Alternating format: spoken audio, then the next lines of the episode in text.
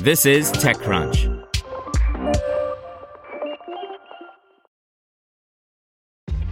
This episode is brought to you by ShipStation.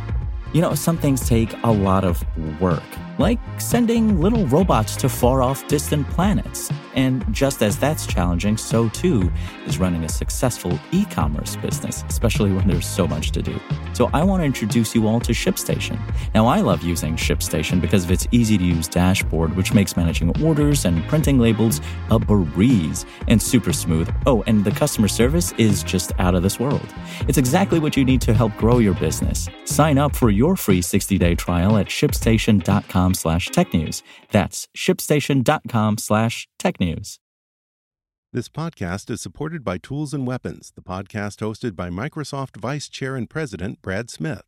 Each episode features insight you won't find anywhere else from the center of the conversation surrounding emerging technologies like AI.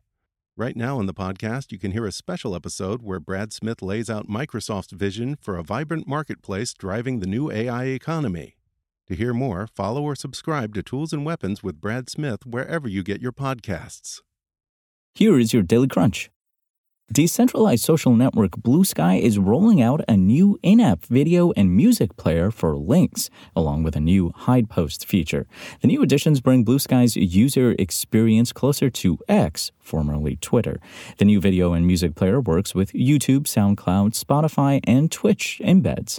Unlike on X, where autoplay on videos is the default setting, Bluesky's in app player won't autoplay content. If users want to watch or listen to the content, they will have to trigger it with a tap.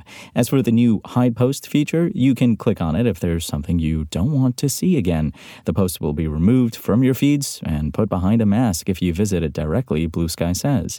In addition to these new features, Bluesky has fixed a bug that caused muted and blocked account listings to show as empty. The social network also fixed an issue that would cause an empty home screen along with a crash bug that would sometimes occur while interacting with threads. And we've known about the Vision Pro for more than half a year now, not to mention the years of rumors, but Apple's first spatial computing device is one of consumer electronics' biggest question marks heading into the new year. The $3,499 headset was given an early 2024 release time frame when it was unveiled at WWDC in June, but since then, the company hasn't gotten more specific. Apple Oracle, Ming Chi Kuo, offered an early holiday gift on December 24th, narrowing down what he believes will be a late January slash early February release date for the system. The analyst says that the first wave of Vision Pros are being shipped to Apple in about a month, with total shipments numbering around 500,000 for the full year. The company's precise target for the year remains an open ended question. About a month after the device was revealed, reports suggested that Apple Apple has scaled back expectations from around 1 million to fewer than 400,000. Now let's hear what's happening in the world of startups. It was pure coincidence, but months before the pandemic took hold around the world, IndieBio, a startup accelerator devoted to startups using biology to solve large problems, expanded its remit, adding a New York arm to the operations it was already running out of San Francisco.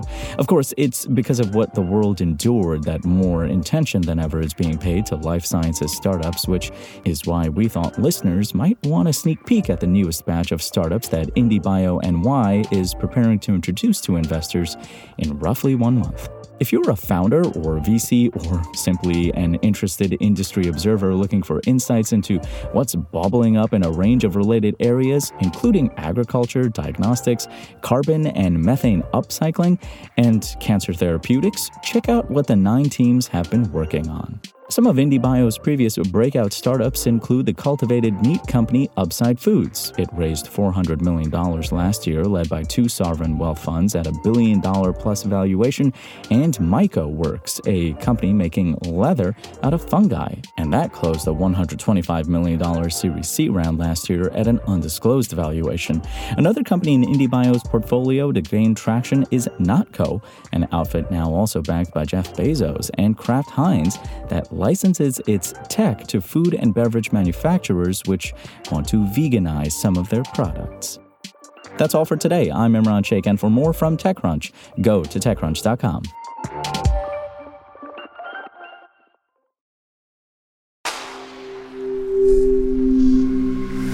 SpokenLayer. Want to learn how you can make smarter decisions with your money? Well, I've got the podcast for you. I'm Sean Pyles, and I host NerdWallet's Smart Money Podcast. Our show features our team of nerds, personal finance experts in credit cards, banking, investing, and more. And they'll help you make the most of your money while cutting through the clutter and misinformation in today's world of personal finance. You'll get clarity on strategies to help you build your wealth, invest wisely, shop for financial products, and plan for major life events. Listen to NerdWallet's Smart Money Podcast wherever you get your podcasts.